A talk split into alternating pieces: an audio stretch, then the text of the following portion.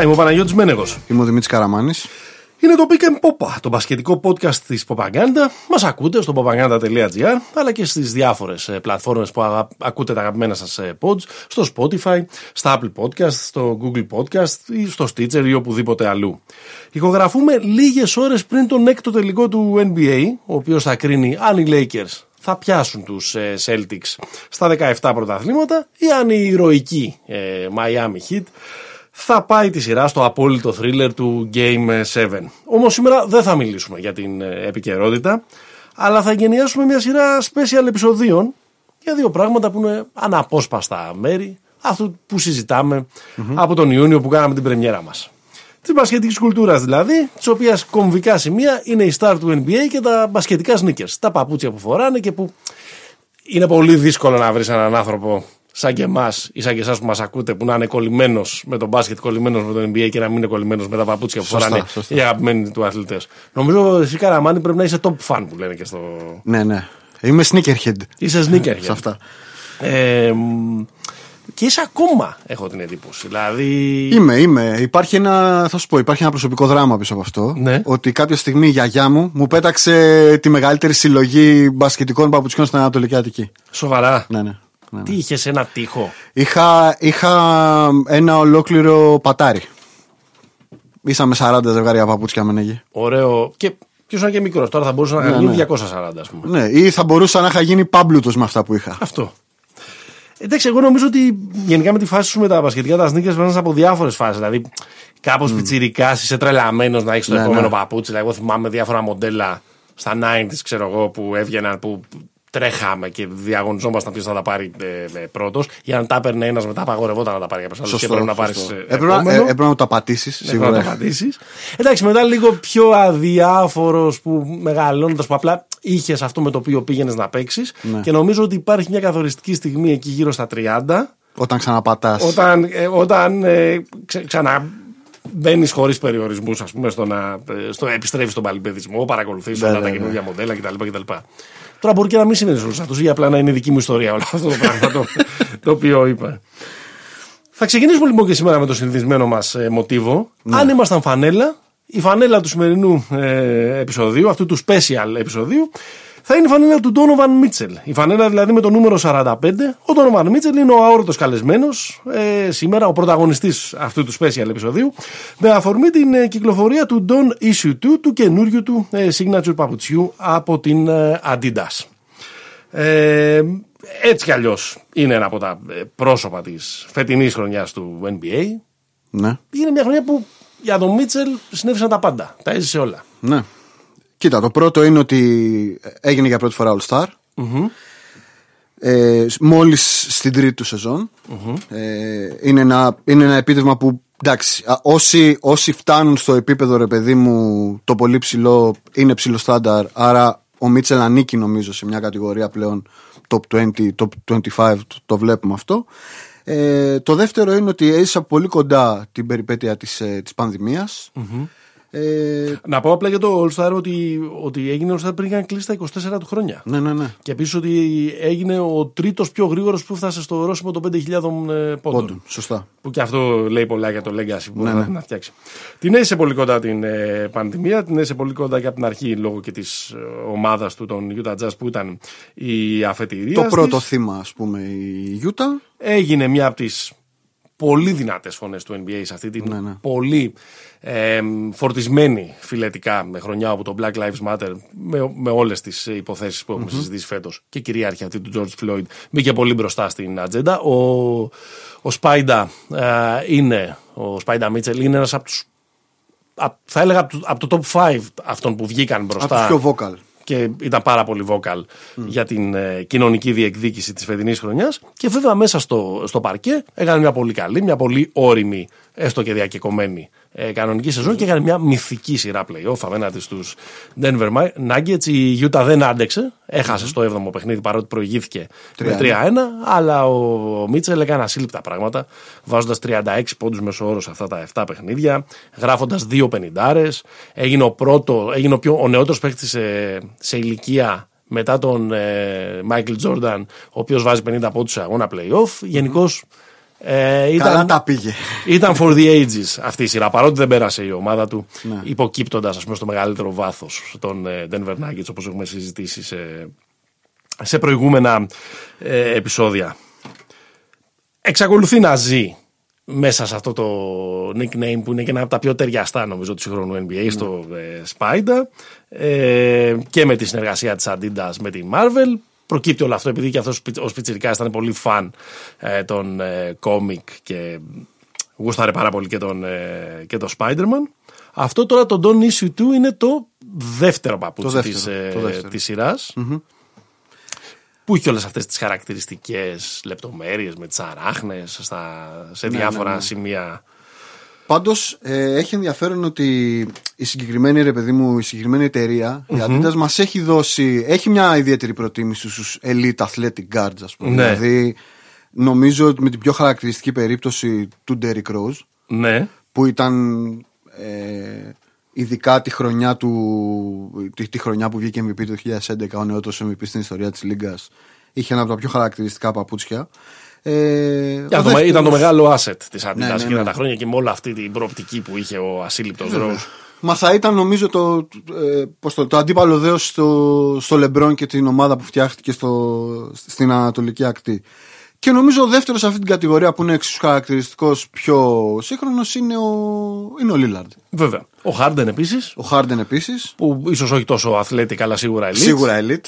Και ο Τζαμάλ Μάρεϊ, ο οποίος θα, το, θα, θα το συζητήσουμε πολύ ε, στη, ναι. στο σημερινό επεισόδιο, γιατί έχει ας πούμε σε ένα βαθμό ένα βίο παράλληλο με αυτόν του Ντόνοβαν ε, ναι, ναι. Μίτσελ. Και μας χάρισαν και την πιο ένα, ένα από τα πιο συγκλονιστικά ντουέλ ας πούμε, των τελευταίων ετών στη, στη, σειρά, με τη, στη σειρά Denver Utah. Μείνετε λοιπόν μαζί μας. Έχουμε να πούμε πολλά. Έχουμε να, πούμε, ε, να, να μιλήσουμε πάρα πολύ για τα δίδυμα ε, του mm-hmm. NBA και κυρίως ε, με αφορμή την ιστορία του Donovan Μίτσελ ε, και κυρίως για τα δίδυμα τα οποία ε, μεγαλουργούσαν στο παρκέ χωρίς να ανταλλάζουν κουβέντα ή ανταλλάσσοντας φαλιάρες ε, στα ε, αποδητήρια. Ε, θα κάνουμε αρκετό throwback ε, σε sneaker love και θα θυμηθούμε μοντέλα του ε, παρελθόντος. Έχουμε να πούμε ε, πολλά πράγματα για το ποια μπορεί να είναι η προοπτική του Μίτσελ ε, στο μέλλον, να το τοποθετήσουμε που βρίσκεται στο παρόν το, mm-hmm. του NBA Stardom και να δούμε και τι πιθανότητες έχει η ομάδα του να κάνει ε, κάτι ε, φοβερό. Θα κάνουμε και μια αναδρομή στη Utah Jazz που είναι μια από τις ομάδες που έχουν ιστορίες πολλές ναι. να συζητήσεις και λόγω της γεωγραφικής τους ε, και λόγω και το που βρίσκονται, σε ποιο σημείο του χάρτη βρίσκονται στην Αμερική, αλλά και γιατί έχουν χαρίσει φοβερές ιστορίες στο παρελθόν. Όλα αυτά τα ε, συζητάμε με την αφορμή του Ντόνι του, του καινούριου signature, signature παπουτσιού του Donovan Μίτσελ, το, το οποίο έφτασε και στην Ελλάδα. Το βρίσκεται μαζί με όλη τη συλλογή ε, Donovan Μίτσελ, μαζί με τη φανέλα του, μαζί με t-shirt σχετικά και φυσικά το παπούτσι σε πέντε διαφορετικά χρώματα, στο κατάστημα που είναι ο ναός του NBA στην mm-hmm. Αθήνα, το Slam Dunk, Ερμού ε, και Φωκίωνος. Μπορείτε να πάτε εκεί πέρα να σας κάνουν τατού, να ρίξετε σουτάκια, και να πιείτε και τον καφέ που φτιάχνουν στο, στο ισόγειο. Και να προσκυνήσετε και τον κόμπι στην είσοδο. Να προσκυνήσετε και τον κόμπι Μπράιαν. Λοιπόν, Μίτσελ. Βλέπω εδώ στις σημειώσεις μου έναν τίτλο που λέει Μία μοναδική περίπτωση. Ναι. Για πες. Είναι, είναι ένα παιδί το οποίο πρώτο έπαιξε μπάσκετ στα 16 του. mm Ε, μέχρι τότε ο, ο Μίτσελ ήταν ένας παίχτης του baseball δηλαδή και ε, ήταν και ο πατέρας του δηλαδή έχει ιστορία ε, όντας ε, στο staff νομίζω των, των, ε, των Mets. Ναι. Ε, άρα είναι μια περίπτωση λίγο διαφορετική από αυτό που έχουμε συνηθίσει. Έπαιξε πολύ αργά μπάσκετ. Έπαιξε πάρα πολύ αργά. Και όσοι τον υπερασπίζονταν mm-hmm. στην κριτική, η κριτική που ψιλοσόπασε φέτος, θα το συζητήσουμε ναι, ναι, ναι. Στην, ε, στην πορεία, αλλά η κριτική ήταν πολύ φουντωμένη μέχρι πέρυσι. Όσοι τον υπερασπίζονταν έλεγαν, παιδιά, το παιδί, είναι, το παιδί είναι ακόμα μικρό. Mm-hmm. Και είναι και μικρό όχι μόνο σε ηλικία, είναι και μικρό σε μπασκετική ηλικία γιατί έχει παίξει μπάσκετ μόνο 6 χρόνια. Ναι, ναι. Έλεγαν, και, μέχρι πέρυσι. Και μάλιστα από τη στιγμή που ξεκίνησε να παίζει, το χαρακτηριστικό του ήταν ότι και στο, και στο κολέγιο, ας πούμε, στη, όταν, όταν ο Πιτίνο τον έκανε recruit, ήταν κυρίως defensive stopper. Δηλαδή. Στη Louisville. Ναι, στο, στο, στους, στους, καρδι, στους καρδινάλιους της Louisville. Στο, στην ε, τιμημένη πολιτεία του Κεντάκη. Μάλιστα.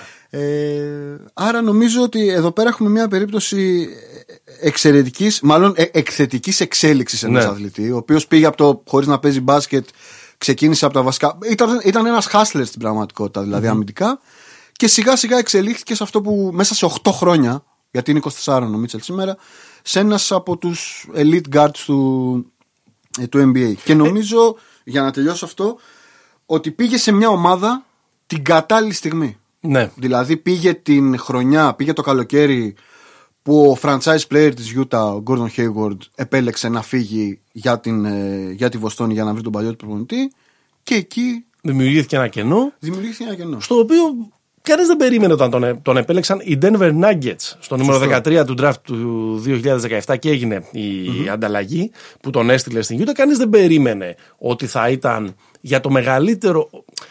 Στην πραγματικότητα, αν δεν είχε μείνει έξω ο Σίμον μια ολόκληρη χρονιά, ο Μίτσελ θα παίρνει το, το βραβείο του rookie της σεζόν το, 2000, Ναι, ναι, ναι. το 2018. Σωστό. Και σε μια δύσκολη. Ε, είχε, είχε έντονο ανταγωνισμό. Ήταν ο Τέιτουμ εκείνη τη χρονιά στο νούμερο 3 του draft. Ένα-δύο ήταν ο Μαρκέλ Φούλτς και ο Λόνζο Μπολ. Εντάξει.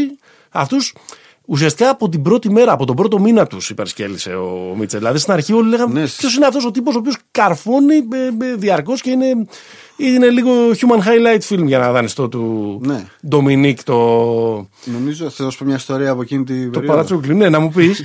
και να πω ότι Ντομινίκ θα συζητήσουμε μετά γιατί και αυτό Ναι, συνδέεται ναι, ναι. με τη Γιούτα. Σωστό. Η, η δικιά μου ιστορία με τον Donovan Μίτσελ είναι, είναι η εξής. Ε, και έχει μια μεγάλη τραγωδία που αφορά το fantasy. Ναι. Εγώ είχα διαλέξει τον Donovan Μίτσελ στην ομάδα μου στο fantasy ως υπερχίπστερ τύπος. Τον είχα πάρει πολύ ψηλά, τύπου στον 7ο-8ο γύρο. Early, early adopted, δηλαδή Early- πριν κάνει την έκρηξη. Ακριβώς. Το έχεις δει; Το είχα δει. Το έχεις δει. Το πίστευα από το, από το, από το Louisville. Τον έχω πάρει. Ναι. Και αποδεικνύομαι φοβερά ανυπόμονος γιατί ο Μίτσελ στα, στην πρώτη εβδομάδα είναι τρομερά inefficient. Ναι. Έχει κάτω στυλ 20% και τον κάνω trade. Και τον κάνω trade σε άνθρωπο που την επόμενη ομάδα ο, ο Μίτσελ μου βάζει 45. Μπορεί ο Έκελον, μιας και γράφουμε από το Studio Σωστό. The Cave, επιστρέψαμε, γι' αυτό ακούγομαι και εγώ καλά, σε καμία σχέση με το προηγούμενο επεισόδιο. λοιπόν, μπορεί, αν μπορεί να μου κάνεις ένα εφέ να, πάρω, ανα- να κάνω ανάποδο χειροκρότημα για να το πάρω πίσω. Ναι, ναι, ναι. Γιατί τι early adopter είναι άμα το παράτησε το, το prospect; άμα το παράτησε το prospect Ναι, ναι, ναι. στα- στη- την πρώτη εβδομάδα. Ε, εμένα η δική μου ιστορία για το, για το Μίτσελ είναι ότι δεν ήμουν early adopter, αλλά ήμουν full fan με το που είδα τα πρώτα του. Δεν είχα εικόνα του από το Πανεπιστήμιο. Ναι, ναι. Μην λέω ψέματα, ήξερα το όνομα κτλ. Αλλά πραγματική εικόνα δεν είχε. Και μόλις είδα τα, τα πρώτα του ε, παιχνίδια, τα καλα μετά την πρώτη εβδομάδα, ή τα πρώτα του highlights, ήμουνα, ξέρεις. Πρώτος στην εκκλησία του, του, του Donovan ε, ε, Mitchell. Αυτό που φέτος συνειδητοποίησα και νομίζω το έχουμε συζητήσει σε προηγούμενο επεισόδιο είναι ότι ο Μίτσελ είναι ε, 1,85 βαριά. 6-1. 6-1 ότι είναι το ύψος του. Νόμιζα ότι ήταν, ε, ότι ήταν 6-4 ή 6-5. Ναι. Και που όλο αυτό το πράγμα που κάνει και το πώς καταφέρνει, ας πούμε, μέσα στο traffic να σκοράρει τόσο πολύ και ε, να καρφώνει, να κάνει όλα αυτά τα φοβερά φόλο καρφώματα κτλ. Το κάνει ακόμα μεγαλύτερο το επίτευγμα. Εγώ φέτος το κατάλαβα πριν από λίγο καιρό ότι είναι τόσο κοντός. ε, είπαμε πότε έφτασε στη Γιούτα, πότε γέμισε εκείνο το καιρό. Υπάρχουν δύο περίεργα στην, στην ιστορία του. Βλέπεις παντού ότι διάλεξε το νούμερο 45 λόγω της πολύ, σύντο, λόγω της πολύ σύντομης περίοδου που το είχε φορέσει ο MJ. Ναι. Ήταν ο Μάικλ Τζόρνταν. Ήταν όταν γύρισε ο Τζόρνταν μετά από το, από το, διάλειμμα, του, Διαλυματάκι. από το διάλειμμα του, του baseball. Να θυμάστε στη μισή χρονιά που έπαιξε με τους Bulls, τη χρονιά που δεν πήρε το Ναι. πρωτάθλημα. Ε, είχε ε, φορέσει το νούμερο 45. Μέχρι Μετά τη- αποκλείστηκε από τους Orlando Magic, αποφάσισε να τελειώσει τα ψέματα και να ξαναβάλει το, το 23. Όχι, το φόρεσε, το φόρεσε, Το φόρεσε σε- στο, στο- στη, Έχεις δίκιο. στη μέση της σειράς με τους Ορλάντο Έχεις όταν δίκιο, ο Νίκ έχεις. Άντερσον είπε ότι το 45 δεν είναι σαν το 23. Σωστό, έχεις δίκιο, έχεις δίκιο, έχεις δίκιο. Ε, Τέλος πάντων, να το φόρεσε κανονικά από την αρχή της σεζόν. Τα Ναι. ψέματα τελείωσαν και το πρωτάθλημα ξαναπήγε ε, σε εκείνον. Το θέμα είναι, όλα αυτά συνέβησαν το 1995. Ο Σπάιντα που γεννήθηκε το 1996, πώς διάλεξε το 45 λόγω του Τζόρνταν; Νομίζω διάλεξε το 45 επειδή το, το είπαμε και πριν, ε, είναι fan του baseball, είναι, προέρχεται από οικογένεια baseball και νομίζω ότι είναι ωδή στο 45 που φοράει και ο Τζόρνταν στους Red Sox. Αχά. Άρα το 45 το, άρα το διαλέγει λόγω του. Λόγω... Επειδή ας πούμε ο Τζόρνταν στα γήπεδα του baseball μάγεψε. Τέλος πάντων. Κοίτα, ε, να σου πω κάτι. Το δεν- διάλεξε ο άνθρωπος. Το νιώσε, Ναι, το κάνει. το νιώσε, το Εντάξει, κάνει. ΟΚ. Το νιώσε, το κάνει. Δεν θα πάω εγώ. Υπάρχουν και δύο ωραία ε, what if για τον, ε, για τον Μίτσελ. Το ένα μόνο το είπαμε πριν από λίγο. Τον διαλέγουν οι Denver Nuggets το 2017.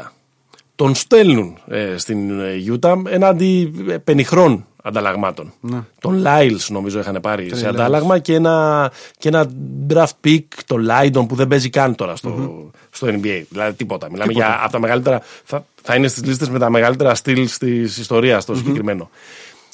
Το, σκέφτομαι πώς θα μπορούσε να είχε γραφτεί ή πώς θα γραφόταν τώρα η ιστορία του NBA αν αυτοί οι δύο τύποι που μας έδωσαν αυτό το επικό duel που έλεγες και εσύ πριν, ο Μάρι με τον Μίτσελ, ήταν συμπαίχτες Με τον και, και Jokic. συμπαίχτη και τον, ε, και τον Jokic. Τι λες; Ε, δεν ξέρω. Νομίζω θα ήταν. ε, Και είναι και ο Λαντίντας δίδυμο αυτοί οι δύο. Είναι όλα αντίτα δίδυμο, προφανώς. Εντάξει, νομίζω θα είχαμε μία. Δεν πιστεύω ότι αυτοί οι δύο είναι ασύμβατοι. Δηλαδή αυ- είναι δύο παίχτε που μπορούν να παίξουν και στο ένα και στο δύο αρκετά εύκολα. Δηλαδή ο Μίτσελ πλέον πηγαίνει προς τον Άσο κιόλας. Ναι, και εγώ νομίζω ότι έχει περισσότερα playmaking skills ναι. από τον ε, Μάρι. Νομίζω θα είχαμε. Δεν μπορώ να το πω πιο ευγενικά. Θα είχαμε μια άρρωστη ομάδα. Ναι. Δηλαδή τρομερά εκ- εκρηκτική, τρο- τρομερά γρήγορη. Ναι, νομίζω. Και με τρεις ε, επιλογέ. Δεν νομίζω ότι, ότι ε, υπάρχει άλλη ομάδα αυτή τη στιγμή στο NBA που να έχει τρεις τέτοιες επιλογές επιθετικές. Όχι. Τρεις. Ναι, ναι, ναι. Δύο ξέρουμε πολλές. Ναι, ναι. Όχι, Αλλά τρεις, τρεις. Δηλαδή που ο, ο τρίτος της, ο third man της να είναι διαλέκτε έναν από τους τρεις αυτού του. Ναι. Ίσως αυτού λίγο του- η Βοστόνη. Αυτού του Βεληνικού. Αν- αν στα- στα καλά της. Ναι, εκεί είναι καλύτερη εκεί. Σαν άθροισμα είναι καλύτερη. Προφανώς αυτή μιλάμε η για τριάδα. τρεις All Stars. Borderline All Stars που λένε. Δηλαδή θα, θα συζητάγαμε αυτόματα για ένα contender. Ναι. Έτσι και δεν Θα είχαμε. ήταν μια καλή ερώτηση στον ε, Tim Connelly και τον Αρτούρα Σκανισόβα. Το διοικητικό δίδυμο των Nuggets. Αυτή ήταν τότε; Αυτοί οι δύο ήταν. Ναι. Ήταν τότε. Εντάξει. Οι οποίοι προφανώς καλή δουλειά έχουν κάνει άνθρωποι. Όχι αλλά να το εκεί βάζει πέρα- στο LinkedIn ψηλά αυτό. Όχι, Όχι. όχι. όχι.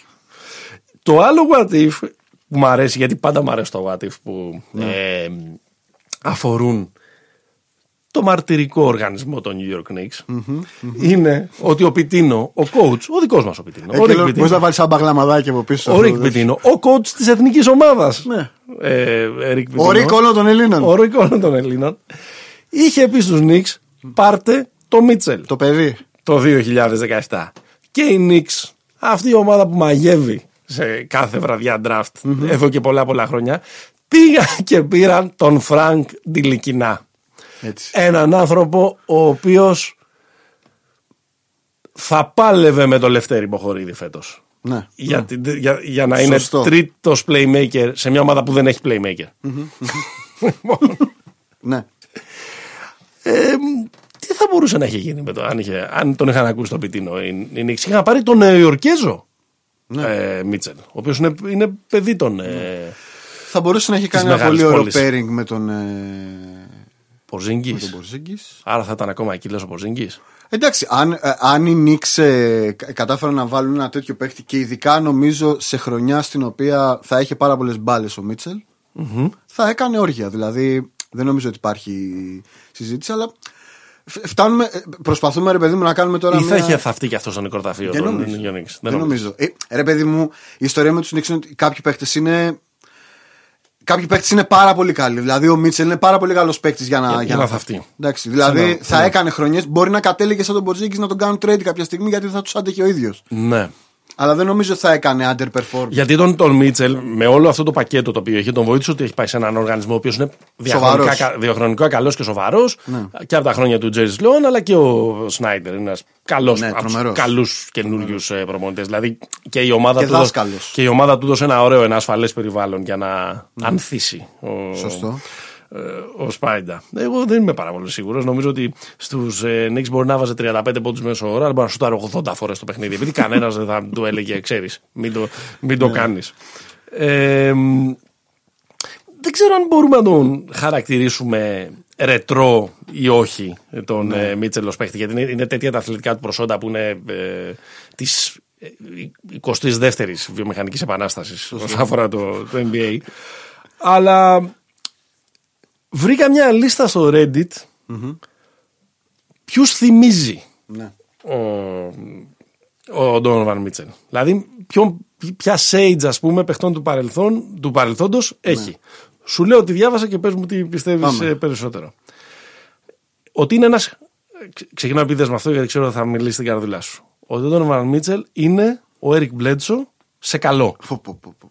Σε καλό Ναι, όμως. Ναι. Σε καλό άνθρωπο. Σε καλό παίκτη. ότι είναι μια ε, νεότερη βερσιόν, λίγο φτωχότερη του Dwayne Wade, Ναι. αλλά που δείχνει και πού μπορεί να. Το ταβάνι. Διάβασα πολλές φορές αυτή τη λίστα. Ε, Γενικώς μην μπαίνετε πάρα πολύ στο Reddit, γιατί μπορεί Όχι, να, όχι, να παιδιά. μπείτε και να βγείτε μετά από 25 μέρες. Ε, διάβασα πολλές φορές το όνομα του Brandon Roy, Ναι. αυτού του φοβερού ε, prospect των Blazers, ο οποίος σακατεύτηκε από τους τραυματισμούς και δεν έκανε ποτέ την ε, ε, καριέρα του. Ε, διάβασα ότι έχει στοιχεία που το βλέπω ότι μοιάζει με τον Βίκτορο Λαντίπο. Ναι. Αν και το θεωρώ πολύ πολύ καλύτερο παίχτη από τον σίγουρα. Ολαντίπο. Ότι είναι ένας πιο σωματώδης Δεμένος. Μοντάελης. Μεγάλη λατρεία. Μεγάλη λατρεία. Ότι είναι ένας καλύτερος αμυντικός Γκίλμπερτ ε, Αρένας. Τώρα μίλησες στην ψυχούλα μου. Λοιπόν, Έχω πει όλα, όλα, όλα τα ναι. κουμπιά σου. έχω, έχω δύο. Έχω δύο έξτρα. Έχεις δύο έξτρα. Έχω δύο έξτρα. Ε, μου βγάζει κάτι από John Starks. Μου βγάζει Ναι. κάτι από John Starks. Πιο ταλαντούχος όμως. Πολύ. Και μου βγάζει και κάτι από Baron Davis. Ο Μπαρόν Ντέβις δεν ήταν αριστερόχειρας. Όχι, δεξιόχειρας. Δεν ξέρω, χρειάζεται. Μου Ναι. βγάζει δηλαδή. Ειδικά, στο, ειδικά του- στο, στο drive του, βασικά στο drive μου βγάζει Starks. Δηλαδή, ο, ο- ο- μπορεί να έχει, για να γυρίσουμε πάλι στους Knicks, να υπάρχουν πολλές στιγμές τραγωδίας Ναι. του συγκεκριμένου, αλλά αυτό το undersized διάρρη, Ναι. ε, νομίζω ο- όλοι αυτοί οι παίχτες θυ- θυμίζουν, έχει, ο Μίτσελ έχει κάτι από αυτούς. Από όλα αυτά όμως, νομίζω ότι η πιο σωστή, ας πούμε, το πιο fitting είναι η σύγκριση με το Wade. Ε, και εγώ συμφωνώ.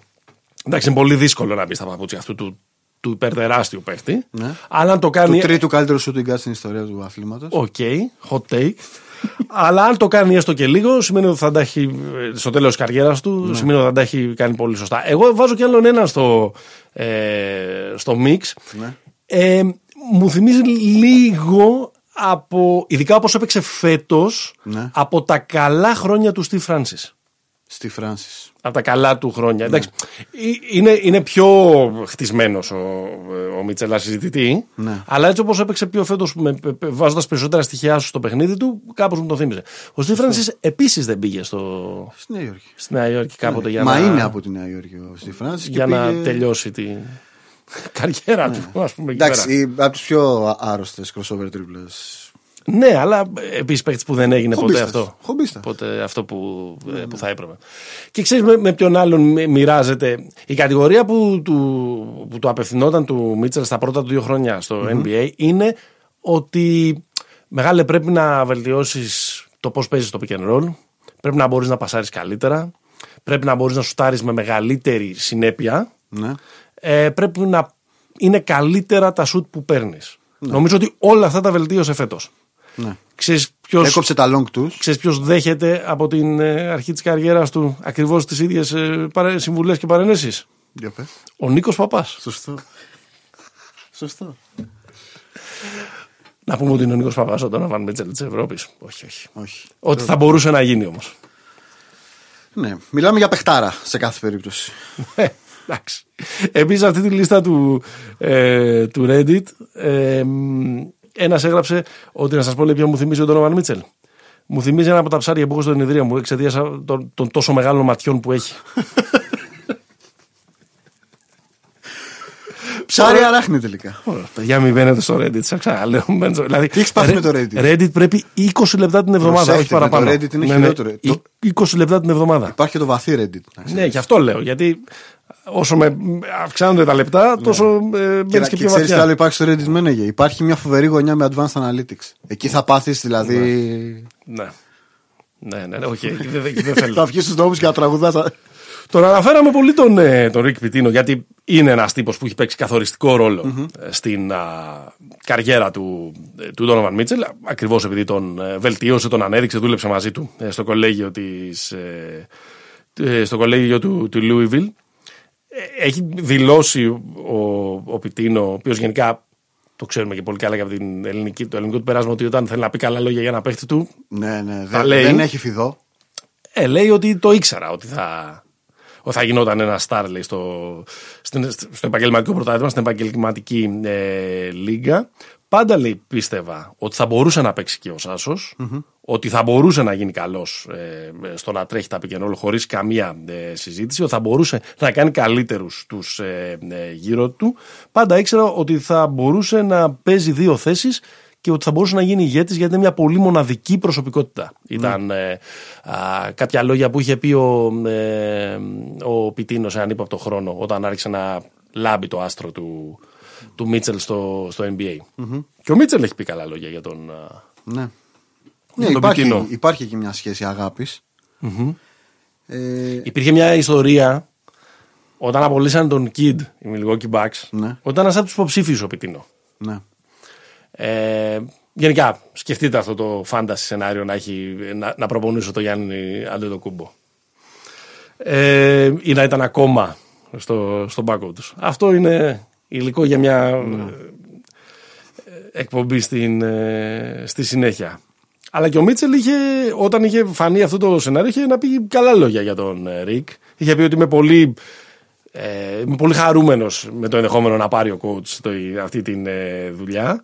Ε, εκεί ανήκει, ανήκει στο, στο NBA και ελπίζω να επιστρέψει για να το αποδείξει, είχε ναι. δηλώσει. Δύσκολο. Τελικά τη δουλειά που πήρε ο Πιτίνο ήταν, αυτή, ήταν η δουλειά στον Παναθηναϊκό και φέτος θα είναι στην, ε, στην Αϊώνα. Αϊώνα και στην Εθνική Ελλάδα. Και στην Εθνική ε, Ελλάδα. Είχε έρθει ο, ο Μίτσελ, ε, έχει έρθει εδώ πέρα, έτσι. Έχει Στα μέρη μα, βεβαίως. Έχει έρθει μια επίσκεψη. Είχε έρθει το Μάιο του 2018. Ναι. Είχε δει πρώτα τον τελικό στο Βελιγράδι και στη συνέχεια έπαιξε μπάσκετ κάπου στα νότια.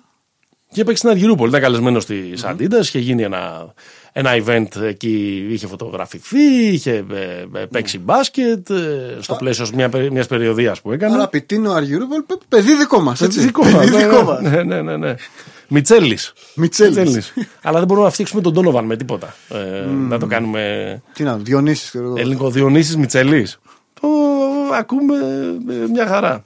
Μπορείτε να παίξετε κι εσείς ε, μπάσκετ με την αφορμή του λανσαρίσματος του νέου signature παπουτσιού του Donovan Mitchell, του Don ε, Issue 2. Υπάρχει ένα φοβερό challenge που έτρεξε αυτό το Σαββατοκύριακο και θα τρέξει και το επόμενο Παρασκευό Σαββατοκύριακο, 16, 17 και 18 Οκτωβρίου, στο ειδικά διαμορφωμένο Tryon Court στο δεύτερο όροφο του Slam Dunk. Είπαμε και πριν, Ερμού και Φωκιόνος στο κέντρο της Αθήνας. Όσοι το έχετε επισκεφτεί, ξέρετε ότι μπορείτε να ρίξετε τα σουτάκια. Τώρα εκεί πέρα τι πρέπει να κάνουν, ε, τι πρέπει να κάνει ο κόσμος για, για, να κερδίσει, να μπει στην κλήρωση για να κερδίσει δύο ζευγάρια του καινούργιου παπουτσιού. Ε, είναι ένα, ένα time challenge. Έχουν 45 δευτερόλεπτα, τον αριθμό δηλαδή της φανέλας του Donovan Μίτσελ, και κάνουν σουτάκια σε αυτά τα 45 δευτερόλεπτα, όσα περισσότερα μπορούν. Αν το βάλεις μέσα από τη ρακέτα, ένας πόντος. Έξω από τη ρακέτα, δύο πόντι. Έξω από τη γραμμή του τρυπώντου, τέσσερις πόντι. Όποιοι γράψουν 20 ή παραπάνω μέσα σε αυτά τα 45 δευτερόλεπτα, μπαίνουν στην κλήρωση. Mm-hmm. Και τσιμπάνε παπουτσάκι. Εσύ μόνο τρίποτα σου Εσύ θα χρειαζόσουν απλά πέντε σουτ. Ε, πέντε σουτ, αγόρι μου. Ναι. Πέντε σουτ θα χρειαζόσουν. Εγώ και θα προσπαθούσα να κάνω 45 μπασίματα. Κουτάλα. να κάνω 20 μπασίματα σε 45 δευτερόλεπτα. Μπας και, καταφέρω και τα, ε, και τα βάλω. Οπότε μπορείτε να πάρετε κι εσείς ε, μέρος. Θα σας πούμε και στην ε, πορεία ξανά τις λεπτομέρειες. 16 με 18 Οκτωβρίου ε, στον δεύτερο όροφο του Slam Dunk στο κέντρο της Αθήνας. Θες να μιλήσουμε λίγο για τη φετινή χρονιά του Ντόρμα Μίτσελ; Πες τα όλα. Νομίζω ότι η χρονιά δεν, δεν τελείωσε όπως ξεκίνησε. Δηλαδή στην αρχή της χρονιάς ο Μίτσελ ξεκίνησε Όπως πρακτικά έχει πάει όλη του, όπως πρακτικά πήγε η καριέρα του στο ξεκίνημά του, σαν underdog. Ναι. Δηλαδή δεν ήταν ξεκάθαρο franchise player της Utah. Ναι. Ε, νομίζω ότι υπήρχε εκεί πέρα μια διάκριση μεταξύ του. Δηλαδή, ο Γκομπέρ νομίζω στην αφιτηρία ήταν πάνω από τον, ε, τον, από τον Μίτσελ. Τον έπλεξαν νομίζω πολύ τον Μίτσελ τα περσινά playoff. Ήταν, ήταν κακός στη σειρά με τους ε, Rockets. Mm-hmm. Ήταν κάπως τα μεγάλα παιδιά που του δώσαν ένα μάθημα ε, εκεί ναι. πέρα. Και αυτό λίγο κάπως έριξε τις μετοχέ του. Άρχισαν πολλοί να λένε μήπως τον έχουμε υπερεκτιμήσει, μήπως είναι παίκτης ναι. των highlights, μήπως δεν είναι ε, playoff material κτλ. Ναι. Ε, νομίζω Κανείς δεν το λέει αυτό σήμερα. Γιατί; Κανείς δεν το λέει γιατί ο, ο Μίτσελ καταρχάς έχει κάνει μια. Δεν έχουν βελτιωθεί μόνο τα νούμερα του, ρε παιδί μου, ότι βάλει περισσότερους πόντους και αυτά. Ο, ο Μίτσελ έχει βελτιωθεί στις βασικές πτυχές του παιχνιδιού ενός γκαρντ. Δηλαδή, ο Μίτσελ από ένα τρομερά ε, εντυπωσιακό Ε, Φέτος νομίζω έχει αρχίσει και γίνεται, πηγαίνει προς τον Άσο. Δηλαδή πηγαίνει, έχει βελτιώσει τον ball handling του, όπως είπες. Έχει παίρνει πολύ πιο efficient shoot. Δηλαδή, ακόμα και τα long twos που πήρε στα, στα playoff δεν ήταν ρε παιδί μου ε, απερινοημένα διαβήματα. Ε, είναι πολύ καλύτερα τα playmaking skills, skills του overall. Νομίζω έχει παίξει πολύ σημαντικό ρόλο η παρουσία του Mike Conley ως, ως φιγούρα και ως ε, ο άνθρωπος που ξέρει τη θέση και, ε, και βοήθησε το, τον Μίτσελ και νομίζω ότι στα playoff και στη να διάρκεια στη ζωή σας κάποιον που να αγαπάει που να σας αγαπάει όσο αγαπάει ο Καραμάνης τον Mike Conley. Τον αγαπάω τον Mike Conley, παιδιά. Ναι. Εντάξει, αγαπάω λίγο παραπάνω τον Μίτσελ, αλλά τον Conley τον αγαπάω, τον αγαπάω χρόνια. Ναι, νομίζω ότι έχουμε ένα παίχτη ο οποίος αρχίζει και πηγαίνει προς τον Άσο. Ναι. Αυτό είναι πολύ πιο συμβατό ως δίδυμο με το, ως, για, για να είναι ο, ο νούμερο ένα σε μια ομάδα με νούμερο δύο τον Κομπέρ. Ναι. Ε, και νομίζω ότι ένα άλλο στοιχείο του παιχνιδιού το οποίο είχε ξεχαστεί στα χρόνια του επαγγελματικά είναι ότι έδειξε και μια συνέπεια στην άμυνα ο Μίτσελ. Ναι. Δηλαδή τα αμυντικά του νούμερα δεν είναι κακά. Ναι. Τι θα έλεγες ως ως, ε, κυριότερη αδυναμία του; Στο τέλος αυτής της σεζόν που ήταν εντυπωσιακός. Δηλαδή και στο τέλος και του τελευταίου κομματιού αυτής της σεζόν που ήταν εντυπωσιακή σειρά με, το, με, με, με τους Nuggets. Η αδυναμία Τι του. θα του λέει, σε πέρα ένα τηλέφωνο μια μέρα, έλα. Δημήτρης, εδώ. Ναι. Διονύσης Το εδώ. decision making, αγόρι μου. Ναι, λίγο εκεί. Αγόρι μου, να παίρνεις πιο σωστές αποφάσεις. Ναι. Αγόρι μου. Να ε, βουτάς λίγο την μπάλα μες στο μυαλό σου. ναι. Let, let the game come to you. Εντάξει, δεν Το έκανε χρειάζεται. αυτό φέτος. Ναι, το έκανε. Ε, δεν νομίζω ότι έχει κάτι τρομερό. Δηλαδή, ε, ε, το ερώτημα ήταν αν θα μπορέσει να γίνει πιο playmaker. Αυτό Ναι. νομίζω αρχίζει και το, και το αποδεικνύει. Πάντως Μπορεί είναι να παίξει- λίγο τρομακτικό αν στο τέλος της τρίτης σεζόν δεν έχει, δεν έχεις να πεις και πολλά πράγματα να, Ναι, να, να βελτιώσεις. Δηλαδή, γιατί σκέφτεσαι ότι αν μείνει υγιής, ας πούμε, στην 8η σεζόν, που, που- στην 7η και στην 8η σεζόν, πού θα είναι; Το συζητήσουμε αυτό στην ε, πορεία. Αλλά θέλω να μείνουμε ένα στο πιο juicy. Ε, Ναι. ε, που, της, της αναφοράς που έκανες πιο πριν που είναι η, η άσπονδη σχέση που έχει με τον, ε, με τον Ρούντι Γκόμπερ τον Γάλλος σέντερ της ε, Utah αυτοί ε, προ, προβλήθηκαν και οι δύο ως το, ένα από τα επόμενα μεγάλα δίδυμα ε, του NBA Ναι. νομίζω και οι δύο στην αρχή της καριέρας τους κανένας δεν περίμενε ότι θα γίνουν τόσο καλοί όσο έγιναν δηλαδή Προφανώς. ο Spida ο elite player που είναι ο Ρούντι Γκόμπερ ο καλύτερος αμυντικός του NBA Ναι, ο εν- ναι. όταν ε, ξεκίνησαν. Ε, μ, δεν, τα πήγαν, δεν τα πήγαν πολύ καλά μεταξύ τους αυτή στην, ε, στην πορεία. ναι. Σαν, σαν σχέση Σαν, μεταξύ σαν τους. σχέση και εδώ τα περσινά playoff έχουν ρίξει μια σκιά Ναι. Και η, το επικείμεν, η επικείμενη ανανέωση συμβολέου του ε, Γκόμπερ με τη Utah ρίχνει γιατί, γιατί πάντα οι παίχτες γι' αυτό τσακώνονται για τα συμβόλαια. Τε- τε- Ναι. Στο τέλος της ημέρας. ε, τσακώνονται. Οπότε ε, έγινε και αυτό το, το περιστατικό με τον, με τον κορονοϊό και τον Κομπέρο, ο οποίος ήταν Ναι. ε, παραλία και τέλος πάντων έφτασε να τον βρίζει όχι μόνο οι συμπαίχτε του Γιούτα, αλλά όλοι, όλοι οι παίχτες του Όλος στο ο NBA. Ντουνιάς. Επομένως, κάπως φαινόταν ότι δεν υπάρχει κοινό μέλλον για Ναι. τους δύο ε, στην ε, ομάδα του Salt Lake City. Τα playoff δεν μας έδειξαν αυτό. Σαν να, τα- σαν να υπάρχει Όχι, συ- νομίζω στα- moratorium. Στα playoff η συνύπαρξή τους ήταν νομίζω ιδανικότερη στα τρία χρόνια που παίζουν μαζί. Ναι. Δηλαδή έκαναν ε, ε, τρομερή δουλειά. Και καλή συνεργασία γιατί πάντα ο- γιατί ο Κομπέρ πάντα γκρίνιαζε ότι δεν, Ναι. Δεν παίρνω μου- μπάλες. δεν παίρνω μπάλες, δεν μου κάνεις λόμπες, δεν, δεν, δεν, δεν. Ναι. Και υπήρχαν, υπήρχαν και κάνα δύο παιχνίδια όπου ο Γκομπέρ ήταν σαν, σαν Χακίμ. Ναι, Έπαιξε φέτος. Δηλαδή πήρε τόσες μπάλες και, και τελείωσε τόσες φάσεις σαν να είναι ένας σπουδαίος Τζαμπάρ. επιθετικό. Ο Τζαμπάρα, ας πούμε, στο, Σωστό. Ναι, ναι. στο NBA, άσχετα αν ε, πήρε στο τέλος το μάθημά του από τον Γιώκητς. Αυτή λοιπόν η άσπονδη σχέση κάπως μας έκανε λίγο να σκεφτούμε μερικά ζευγάρια από την ιστορία του NBA οι οποίοι ζωγράφιζαν μες στο παρκέ αλλά δεν γύριζαν να κοιτάξουν ο ένας τον άλλον. Ναι. Δεν Εκτός μπαίναγαν πολύ καλά από το με την παρκέ. πάρτι τους. Δεν ε, συνυπήρχαν. Κάτι που είναι πάρα πολύ ε, συνηθισμένο. Λογικό. Ε, μ, σ' ακούω. Εντάξει, το, το πιο χαρακτηριστικό ever είναι το Kobe Sack. Ναι. Δηλαδή, ε, δεν ξέρω, έχουν υποθεί τα περισσότερα. Παραπάνω θα υποθούν από τον Jeff Perlman. Σε αυτό το βιβλίο στο που βιβλίο. μόλις κυκλοφόρησε Ε, για το 3-peat που πήραν οι Lakers της εποχής του Kobe Bryant και του Shaquille O'Neal. Αυτό νομίζω είναι το πιο χαρακτηριστικό. Μετά νομίζω ένα από τα πιο χαρακτηριστικά που μου έχουν που, που έχω εντρυφήσει, ας πούμε, είναι η περίπτωση της χαμένης ευκαιρίας των Charlotte Hornets που είναι το Alonso Mourning και Larry Johnson. Δύο παίχτες οι οποίοι παίξαν και μπουκέτα δηλαδή με το που έγινε το trade μετά ο ένας ως παίχτης του Μαϊάμι και ο άλλος ως παίχτης της Νέας Υόρκης έχουν ρίξει ένα ασύλληπτο. Έχουν παίξει πάντως τα μπουκέτα χωρίς να παίζει κανείς στη Σάρλοτ. Χωρίς να παίζει κανείς Σάρλοτ και χωρίς χωρίς να πετυχαίνει ο ένας τον άλλον, την έφαγε ο Βαγκάντι, αν θυμάστε. την, την έφαγε ο προπονητής της Νέας Υόρκης. Ναι. Ο υποψήφιος για κάθε πάγκο που ναι. χηρεύει. Ναι. Ε, ναι, ήταν μεγάλη ευκαιρία αυτή με τους. Ε, ε, με τους, ε, ήταν μεγάλη ευκαιρία με τους Charlotte Hornets. Ήταν νούμερο 1 στο draft του 91 ο Λάρι Τζόνσον, νούμερο 2 στο draft του 92 ο Αλόνζο Μούρνινγκ. Και η αρχή λένε, ε, λέει το βαθύ ίντερνετ της κόντρας ήταν ότι επειδή ο ένας βγήκε ρούκι της χρονιάς, ναι. του κάναν δώρο ένα, ε, ένα παλτό. Mm-hmm. Ο άλλος την επόμενη χρονιά δεν βγήκε ρούκι της χρονιάς, γιατί ήταν η χρονιά του Σακίλ. Δεν σημαίνει ότι δεν, έκανε, δεν έπαιζε παλτό καλά πήρε. ο Ζω και δεν πήρε παλτό. και ο, ο, ο Λάρι Τζόνσον δούλευε τον Αλόνζο Μούρνινγκ ότι έχει παλτό και, δεν έχει, και, και ο Μούρνινγκ δεν έχει. Και από εκεί ξεκίνησε. Για ένα παλτό. Για ένα παλτό. Για ένα που πουκάμισο αδειανό. Ναι. Κανένας από τους δύο παλτό και όμως ε, ε, για ναι, παλτό ναι. τσακώθηκε. Ε, εντάξει, προφανώς στη συνέχεια είχε να κάνει με το ποιος θα πάρει τα πολλά λεφτά. Ε, ναι, ναι. Ε, και τα λοιπά.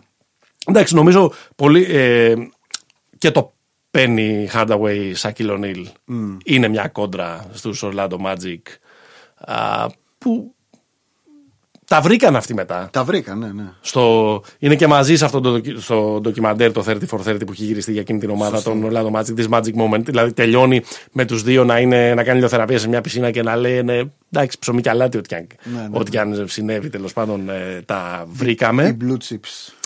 Ε, ο James Harden με κάθε συμπέχτη ε, έχει τσακωθεί.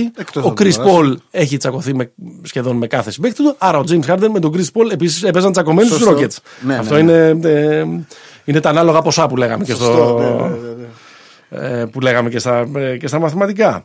Ε, θέλω να σε ρωτήσω αν ήταν τέτοιο το στάτους των σχέσεων Λεμπρόν Καϊρή. δεν νομίζω. Ω λεμπρονολόγο, κατάλαβες που δεν, δεν, ναι, δεν τολμώ να πω κάτι για το λεμπρόν. Γιατί είναι άγιος άνθρωπος λεμπρόν και δεν τζακώνεται. Δεν τζακώνεται με κανέναν. Ναι, Εντάξει, αν κάποιοι έχουν πρόβλημα μαζί του, αυτό είναι δικό τους πρόβλημα. Okay, okay. Όχι, δεν, δεν νομίζω. Ένα άλλο που. Αλλά αντίστοιχη περίπτωση. ίσως κάτι υπήρχε εκεί. Αντίστοιχη περίπτωση ίσως ήταν το Durant Westbrook. Α, και αυτή θα ήταν η επόμενη ερώτηση. Εκεί πιστεύεις ότι υπήρχε; Εκεί νομίζω ότι υπήρχε. Υπήρχε και βγήκε στον αφρό πολύ άσχημα. Βέβαια εκεί υπάρχει μια τρομερή ιστορία. Ναι. Τρομερή ιστορία. Όπου σε ένα κάμπ ε, της, USA Basketball ε, τη χρονιά που έχει πάρει ο Durant το, το MVP πιάνει ο Kobe τον Westbrook και του λέει καλά του λέει. Εσύ είσαι ο καλύτερος παίκτης στην Οκλαχώμα, γιατί αφήνεις τον άλλον να παίρνει τα, τα scoring titles. Ναι. Και από τότε, ας πούμε, μπήκε ένα δηλητήριο το οποίο δεν βγήκε ποτέ. Ε, Εμένα, εμένα τα αγαπημένα μου ε, ζευγάρια δίδυμα παιχτών που, δεν μιλούν, που έπαιζαν καλά, mm. ε, συνεργάζονταν μέσα στο γήπεδο αλλά δεν μιλούνταν, ναι. είναι το Jason Kidd, Jimmy Jackson mm. στους Dallas Mavericks των 90s που έχουν τσακωθεί για την Tony Braxton, που η Tony Braxton έχει βγει ραντεβού με τον, με τον Jason Kidd αλλά έχει πάει σπίτι της το ίδιο βράδυ με τον Jimmy Jackson, mm-hmm. τον ε, σημερινό αναλυτή ε, της ε, τηλεόρασης που είναι φανταστικό. Δηλαδή είναι όσο πιο κοντά έφτασε στην Εσπρέσο ποτέ το NBA. Ναι, ναι, ναι. Ε, και ήταν και... κάπου και ο Τζαμάλ Μάσμπεν σε ένα. Είναι, ήταν, ήταν, ήταν, ήταν άσος ο Κιτ, ναι, ναι, δύο ναι. ο Τζιμ Τζάξον και τρία ο Τζαμάλ Μάσμπεν. Και αυτή η ομάδα. Που ήταν ήσυχος αυτός ο καημένος, δεν έπαιζε. Ας πούμε. Ναι, ναι, ναι, ναι, οικογενειάρχης. ναι, δεν, ναι, δεν ανακατευόταν σε αυτά. Αυτή η ομάδα υποτίθεται ότι ήταν ένα πρόσπεκτ, αλλά ναι, πολύ γρήγορα διαλύθηκε γιατί όλοι πήγαν στους πέντε ανέμους. Και φανταστικό beef είναι του Μπάρκλεϊ με το Σκότι Πίπεν σε εκείνους τους χαροκαμένους Houston ε, Rockets, ναι, που είναι και οι δύο γερόντια. Είναι ο Πίπεν μετά τους Bulls. Είναι ο Barkley μετά τους Suns. Είναι και οι δύο. Ε, έχει αρχίσει και ναι, ε, ναι. δύει η καριέρα τους όπως και του Χακίμ. Ναι. Και αντί να φτιάξουν μια super team εκεί στα, στα τέλη της δεκαετίας του 90, έχουν φτιάξει μια λίγο ε, συντρίμ- ή γεροντο-dream team. Ναι, ναι. Ε, team κάτι Γιουγκοπιάστηκα. Ναι, γιουγκοπιάστηκα ή, ή κάτι τέτοιο. Που το φοβερό είναι το, το Barclay Pippen είχε βγει και δημοσίως με, mm. με το μένα κράτη του το, το, και τον Pippen να λέει το φοβερό ότι, ότι ε, δεν θέλω να συνεχίσω να, να παίζω εδώ πέρα. Πήρε Έγινε ανταλλαγή στο Portland και είχε κάποιες καλές χρονιές ακόμα. Δεν θέλω να συνεχίσω να παίζει λέει, στο, στο Houston, είπε ο Pippen, γιατί αυτός δεν σεβάστηκε την ιστορία μου Και, ήρθε να, και κατέβηκε με το χοντρό κόλλο του, λέει, στην φετινή σεζόν. Ε, γιατί είχε πάει, ξέρω εγώ, με συν 15 κιλά. ας Ε, πούμε, εντάξει. Ο, ο, ο Barclays. Ε, δεν είχε και ποτέ μεσούλα ο Στο Barkley. training camp. Ναι, αλλά ναι, ναι. εκεί ήταν και, Ήταν λίγο ήταν, φαρδής. ήταν και 35 εκεί πέρα. Ναι. Ναι, ναι, ναι. Δεν πήγαινε καλά. Άκου- Άκου που σου λέω. δεν, έχεις φτάσει, δεν έχεις φτάσει ακόμα εκεί. λοιπόν, όπως είπαμε, στα playoff, για να επιστρέψουμε στον άνθρωπο που είναι η αφετηρία μας σήμερα, ο Ντόνοβαν Μίτσελ. Στα playoff έδειξαν να τα βρίσκουν Ο Μίτσελ με τον Γκομπέρ. με τον Γκομπέρ. Αυτό Εντάξει. έφερε στο μυαλό, αφού μιλάμε για Γιούτα, ε, διάφορες ε, αναμνήσεις από το Και κλασ- αναλογίες. κλασικό δίδυμο του Τζον Στόκτον με τον Καρλ Μαλόν που, για μια, σχε- που ήταν ο βασικός πυρήνας που συνετέλεσε στο η Utah Jazz να πηγαίνει για 20 συνεχόμενα χρόνια στα play-off. Ε, ρεκόρ που έσπασαν Οι Spurs. οι Spurs του Popovich. Ε, και για να πάνε και στους δύο τελικούς του 97-98. και για να μάθουμε λίγο όλοι εμείς, δηλαδή και η γενιά μας και τα λοιπά, λίγα πράγματα για αυτή την, ε, Την πολιτεία. την πολιτεία. Ας πούμε, τι γίνεται εκεί στα βουνά του, του Salt Lake City. Θες να ακούσουμε ε, κάποιον που έχει πάει εκεί πέρα; Για πάμε. Είναι η φίλη μου η Ρο. Σκέφτηκα ποιος έχει πάει στη Γιούτα; Η φίλη μου η Ρο. Είχε πάει να δει το Sundance Film Festival. Πάμε να, δούμε, τα- να ακούσουμε τα συμπεράσματά της. Να περιγράψω τη Γιούτα με 4-5 bullets. Λοιπόν, πάρα πάρα πολύ χιόνι. Πολύ δύσκολο αυτό. Ε, πάρα πάρα πολύ χιόνι επίσης πολύ γοητευτικό.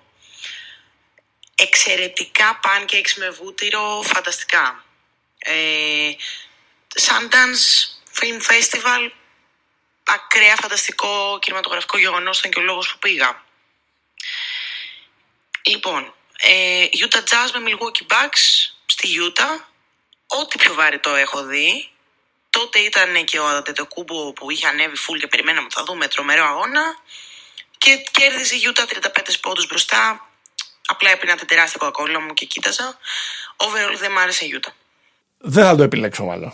Μπα. Μπα. Με αυτά που ακούσαμε. Αν και το εντάξει. Μπορεί να έχει δίκιο και ο, και ο Βέρον Μάξουελ στα, στα όσα λέει για, τη, για την πολιτεία της Γιούτα. Τι λέει; Εντάξει, έχει ένα, έχει ένα μένος με, τη, με την πολιτεία της Γιούτα. Μπορείτε να τον ακολουθήσετε στο, στο, στο Twitter τον παλιό, την παλιά δόξα των Houston Rockets και να σας πει. ε, το ότι η Γιούτα, ας πούμε, δεν είναι ένας ελκυστικός προορισμός. Ε, Σίγουρα η- χιόνι, έτσι αυτό καταλάβαμε. η πιο Πολύ κραυγαλαία, είναι και μικρή αγορά κτλ. Η πιο κραυγαλαία ε, περίπτωση από το παρελθόν, η ιστορία από το παρελθόν, είναι ότι είχαν κάνει draft τον Ντομινίκ το 1982. Και ο Ντομινίκ είπε ότι εγώ εκεί δεν, Δεν πάω. πάω.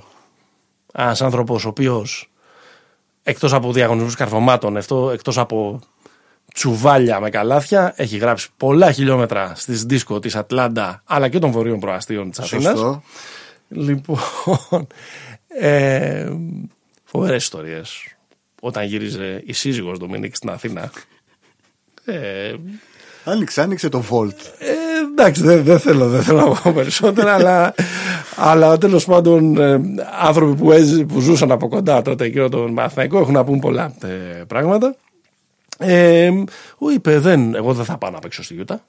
Και η Γιούτα τον έκανε ανταλλαγή και πήγε στην Ατλάντα που έκανε και τη μεγαλύτερη καριέρα. Γενικά έχει ένα ενδιαφέρον αυτή η ομάδα, γιατί αυτή η ομάδα λέγεται Utah Jazz. Με βάση αυτά Καμία που, μας, σχέση. με αυτά που ακούσαμε πριν και με βάση τους μορμόνους που είναι οι χαρακτηριστικοί Ναι. ε, ε, πολίτες ε, εκεί- της περιοχής ε, εκεί πέρα δεν περίμενες ποτέ ότι Όχι, είναι. αυτή η ομάδα θα συνδέονταν με αυτό το είδος μουσικής και συνδέεται γιατί ήταν αρχικά στη Νέα Ορλεάνη Ναι. Εκεί ιδρύθηκε το 1974, έμεινε για πέντε χρόνια. Είχε πρόβλημα, δεν μπορούσε να έχει δικό της γηπεδο Και αυτό ήταν και ο βασικός λόγος που δεν είχε έσοδα και αναγκάστηκαν να την, ε, ε, Να τη στείλουν. να την στείλουν και να, ε, να μετακομίσει στην Utah. Απλά δεν αποφάσισαν ότι το Utah Jazz ακούγεται πολύ ωραία και δεν Όπως, αλλάζουν όπως το. αντίστοιχα σε άλλες περιπτώσεις, όπως οι Grizzlies, δεν υπάρχουν Grizzly αρκούδες στο Memphis, δεν, υπάρχουν λίμνη, δεν υπάρχει λίμνη στο LA. δηλαδή, ξέρετε. όλα αυτά.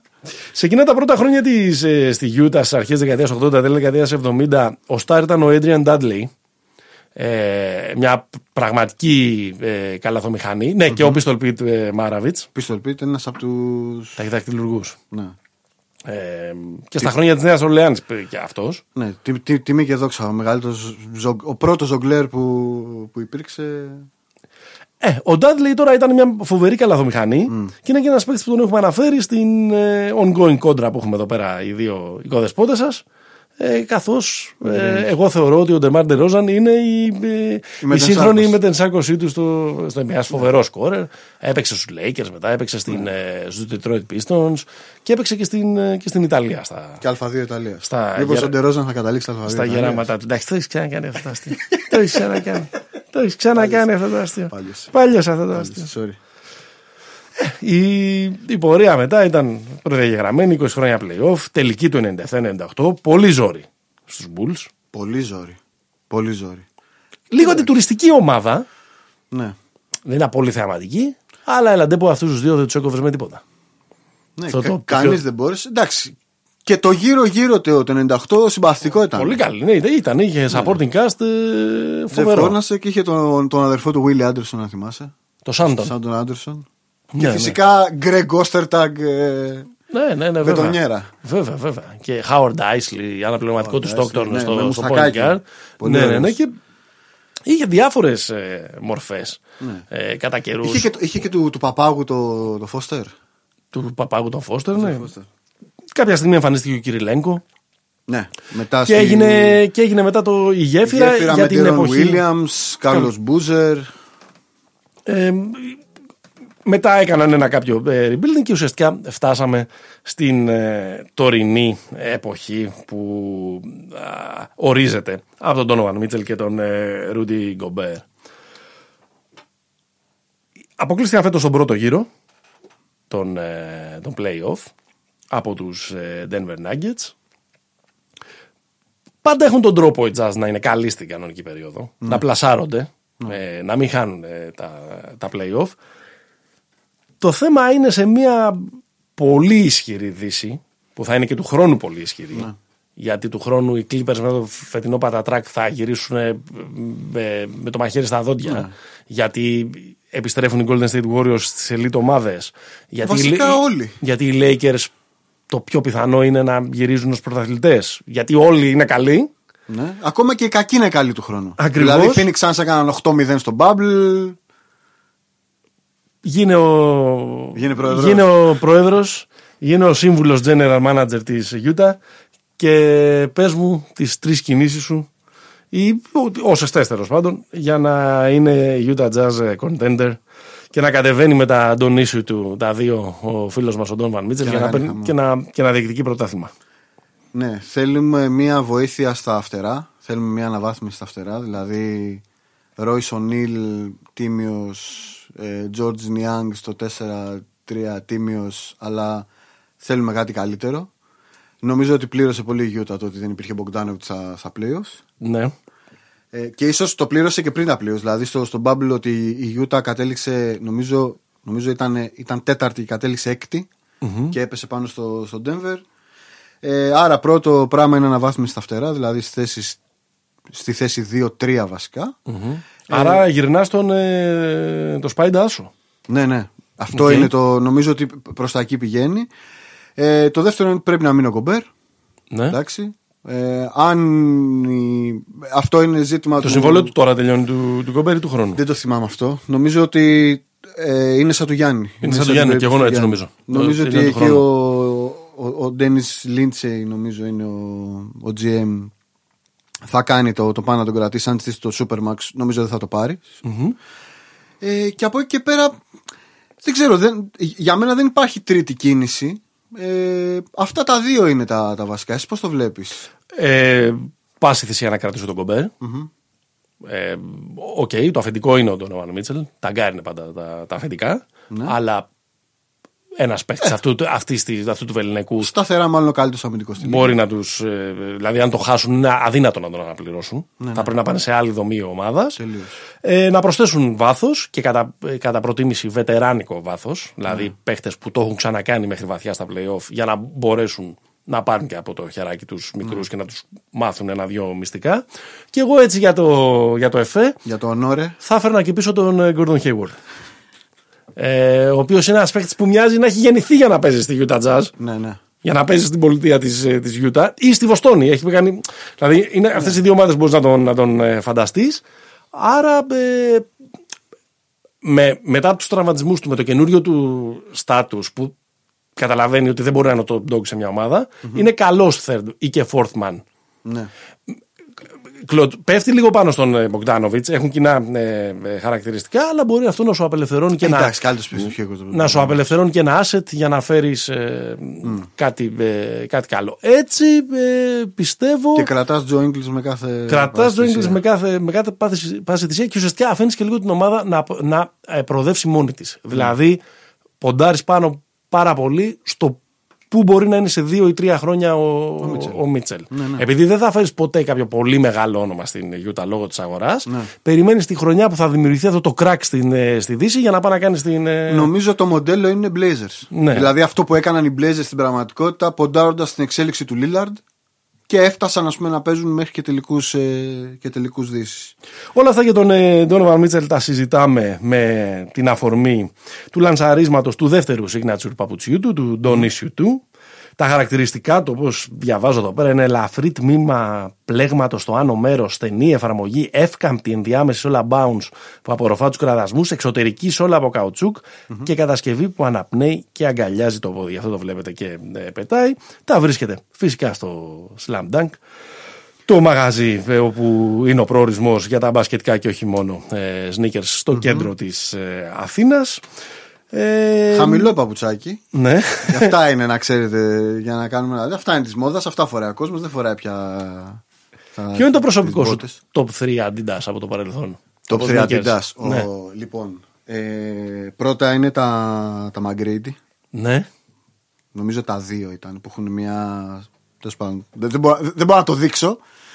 Ε, εξίσου αγαπημένα παπούτσια τα οποία δεν είχα καταφέρει ποτέ να τα πάρω αλλά είναι παπούτσι που το αγάπησα στο 2K το είδα φορεμένο είναι τα Arenas Ναι.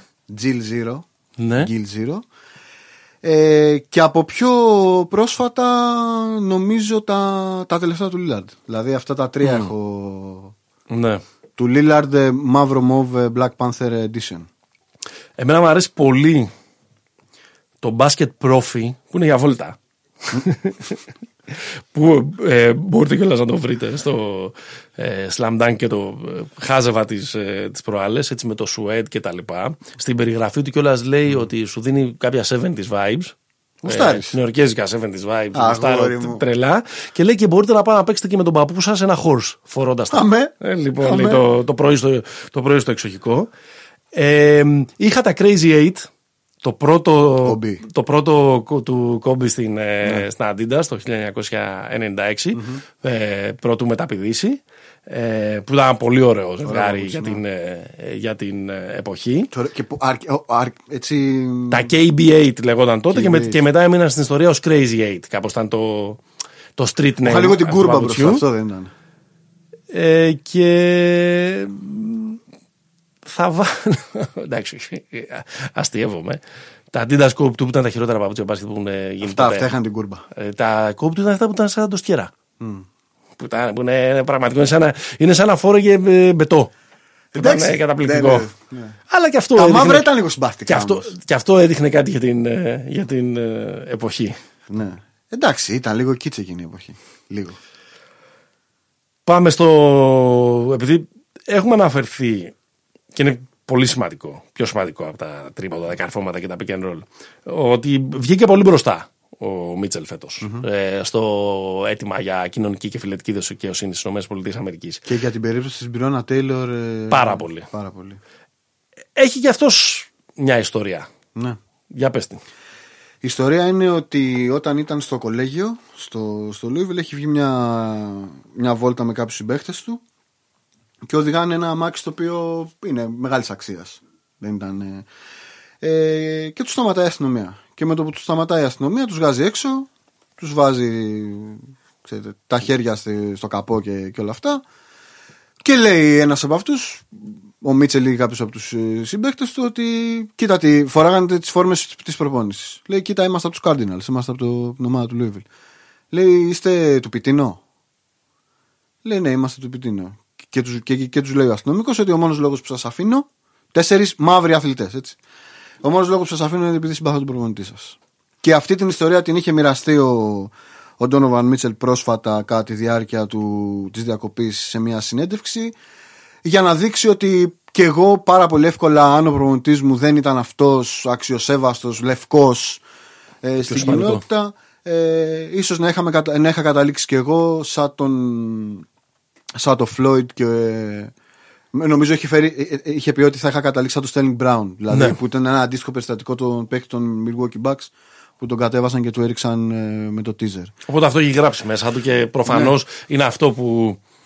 Αυτό που πατάει τα κουμπάκια στο πληκτρολόγιο Ναι, όταν ναι, ναι. γράφει αυτά τα μηνύματα που, ε, ε, που γράφει φέτος. Πάντως είναι. είναι α- α- ξέρεις, πάρα πολλοί παίχτες φέτος έχουν ε, κάνει αυτό το, Ναι. το ακτιβιστικό, κοινωνικό ε, step up.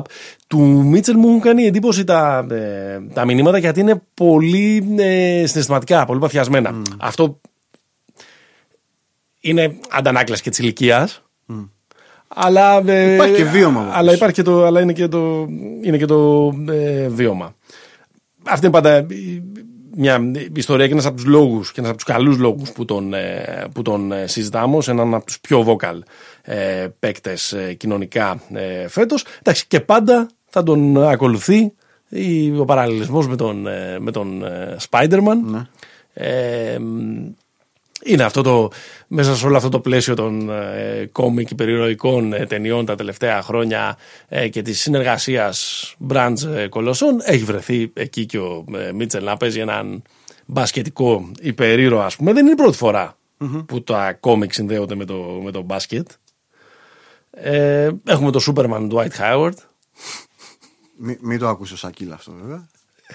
ναι, οκ, εννοώ τον, ε, σε εκείνο το, Ναι, ναι. το All Star Game ας πούμε να εμφανίζεται με την, ε, Με την μπέρτα. με την μπέρτα και να κάνει... Να σου πω το Σακίλ το έχω ξεχάσει δεν τον λέγαμε Σούπερμαν. Ναι, ρε, έχει το τατού. Ναι, ναι, ναι, αλλά του κάπως μου φαίνεται πολύ... Εντάξει, έχει 800. Ναι, αυτό π- πρώτα χρόνια. Ε, ποιον άλλον έχεις εσύ από... Dwayne Wade Flash. Σωστό. Και εντάξει, μεγαλώσαμε με τον Batman, φίλε. Αντώ, τον Αντώνη Φώτσιος ε, Batman. Αντώνης Φώτση. Σωστό. Εγώ άλλα δύο που μου ήρθαν από την από εδώ ε, πλευρά είναι ο Silver Surfer τατουάζ στον μπράτσο του Ζέλικο Ρέμπρατσα. Αν τον, ε, αν τον θυμάσαι. Αν θυμάσαι και τον Ρέμπρατσα δηλαδή. γιατί- και μια ράχνη δεν είχε ο Ρέμπρατσα επίσης. ε, δεν θυμάμαι αυτό καθόλου. Ε, και νομίζω ότι ε, όσο ο Λευτέρης Σούμποτης ως Πίξη, Πίξη. που είναι ένας ήρωας ενός Ιουγκοσλάβικου ε, καρτούν ε, και από εκεί πήρε ο, ο, Ο Λευτέρης. ο Λευτέρης, αν υιοθετήσουμε την καταγωγή του την παλιά κοκκινιά Ναι, ναι, ναι. ε, ε, coach ε, μεγάλη δόξα φυσικά του Άρη της χρήσης εποχής και coach και του Παναθηναϊκού και του Ολυμπιακού και του Ναι. Και άνθρωπος που, Άρη. αν- που αναφέρεται στο podcast μας όποτε μιλάμε για τον Γκάρλ Άντωνι Τάουνς. Σωστό. Σωστό. Και εκεί πελούχου κόρατ κιόλας με τον, ε, με τον ε, Άρη. Όταν ακόμα λέγαμε κυπέλο κόρατ. Α, επίσης κι άλλος ένας μου ήρθε τώρα, αλλά δεν ήταν ακριβώς κόμικ. Ο Ράμπο. Ο Γιώργος Γάλλα. Γιώργος Σιγάλα. Εντάξει, ναι, εντάξει, κινηματογραφικός ήρωας.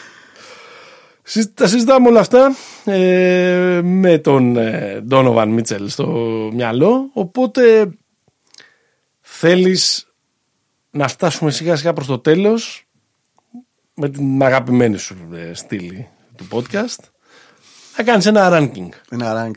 Σου δίνω 6 shooting guard ε, αυτή τη στιγμή στο, ε, στο πρωταθλημα Έχω διαλέξει αυτούς που είναι διάρκεια, που είναι shooting guard. Δεν έχω βάλει δηλαδή λίγο υβριδικές περιπτώσεις τύπου αν είναι ο Καουάι, αν είναι ο Paul George και τα λοιπά. Παίχτες που μπορούν να παίξουν σε πολλές θέσεις. Εντάξει, ασώδια.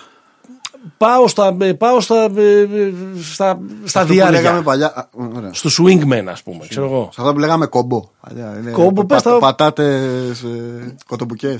Βάζω τον James Harden, Ναι. τον Bradley Bill, τον Jamal Murray, τον Donovan Mitchell, τον Devin Booker και τον CJ McCollum. Πάμε από το έκτο προς το. Από το έκτο προς το πρώτο θέλω να μου τους φτιάξεις. Ο έκτος είναι ο CJ McCollum. Ναι. Ε, ο πέμπτος Είναι δύσκολο τώρα αυτό Ο πέμπτος είναι ο Μάρεϊ Ναι. Ο τέταρτος είναι ο Μπούκερ Ναι. Ο τρίτος είναι ο Σπάιντα Μμμ. Δύο είναι ο Μπιλ Bradley Bill. Και ένα είναι ο Ο James Harden. Νομίζω κοντά είμαστε και εγώ ε, έκτο θα πω τον Μακόλουμ. Θα πω πέμπτο τον μπουκερ Θα πω τέταρτο τον μαρεϊ Θα πω τρίτο τον Μπιλ. Θα πω δεύτερο τον ε, Σπάιντα γιατί είναι ο πρωταγωνιστής μας. Ναι. Εντάξει, εκεί είναι ο άνθρωπος. Όχι, εκεί είναι. Και θα πω πρώτον τον το Χάρντεν γιατί είναι ο καλύτερος από όλους ε, Ναι. αυτούς αυτή τη στιγμή. Θεωρώ ότι σε δύο χρόνια ε, και ο Μάρεϊ και ο Μίτσελ και ο Μπιλ αν πάει σε μια ομάδα μπάσκετ. Κανονική. Ομάδα μπάσκετ κανονική. Εντάξει, οκ. Θα μπορούν να Ή αν θεμελιώσουν γίνουν οι Wizards ομάδα μπάσκετ κανονική. θα μπορεί να θεμελιώνει που λένε και στην νομική Οκ. γλώσσα ε, ε, δικαίωμα να ε, μπαίνει στην ίδια κουβέντα με τον Χάρντεν ή ακόμα και να θεωρούνται και ε, καλύτεροι του. Ε, μ, πού τον βλέπεις τον, ε, τον Μίτσελ σε 10 χρόνια; Τον, ε, τον, Σε Σπάιντα, 10 χρόνια. τον Σπάιντα 2030 πού τον βλέπεις; Ποιο είναι το καλό, ποιο είναι το κακό σενάριο; Το καλό σενάριο είναι να είναι πρωταθλητής. Οκ. Δηλαδή, είτε, είτε στη Γιούτα είτε σε κάποια άλλη ομάδα, το ταλέντο που έχει αυτός ο παίχτης είναι για να έχει ένα δαχτυλίδι κάποια στιγμή στην καριέρα του. Ε, αυτό είναι το καλό σενάριο. Το κακό σενάριο. Ε, και φυσικά το καλό σενάριο συνοδεύεται με πολλά All Stars. Ε, Ναι, ναι, ναι. Δηλαδή αυτό, αυτό το status. The whole nine yards. Ό,τι, δηλαδή αυτό που είπαμε και στην αρχή όταν ξεκινάγαμε, όσο πιο κοντά να φτάσει στο Dwayne Wade. Σαν, στα- σαν πορεία καριέρας. Ναι, ναι, ναι. Ε, το κακό σενάριο είναι να εγκλωβιστεί σε συμβόλαια ε, σε μια πόλη όπως Αυτή που με- περιγράψαμε. Με πάρα πολύ χιόνι. Με πάρα πολύ νόστιμα pancakes. με πάρα πολύ νόστιμα pancake, σωστό.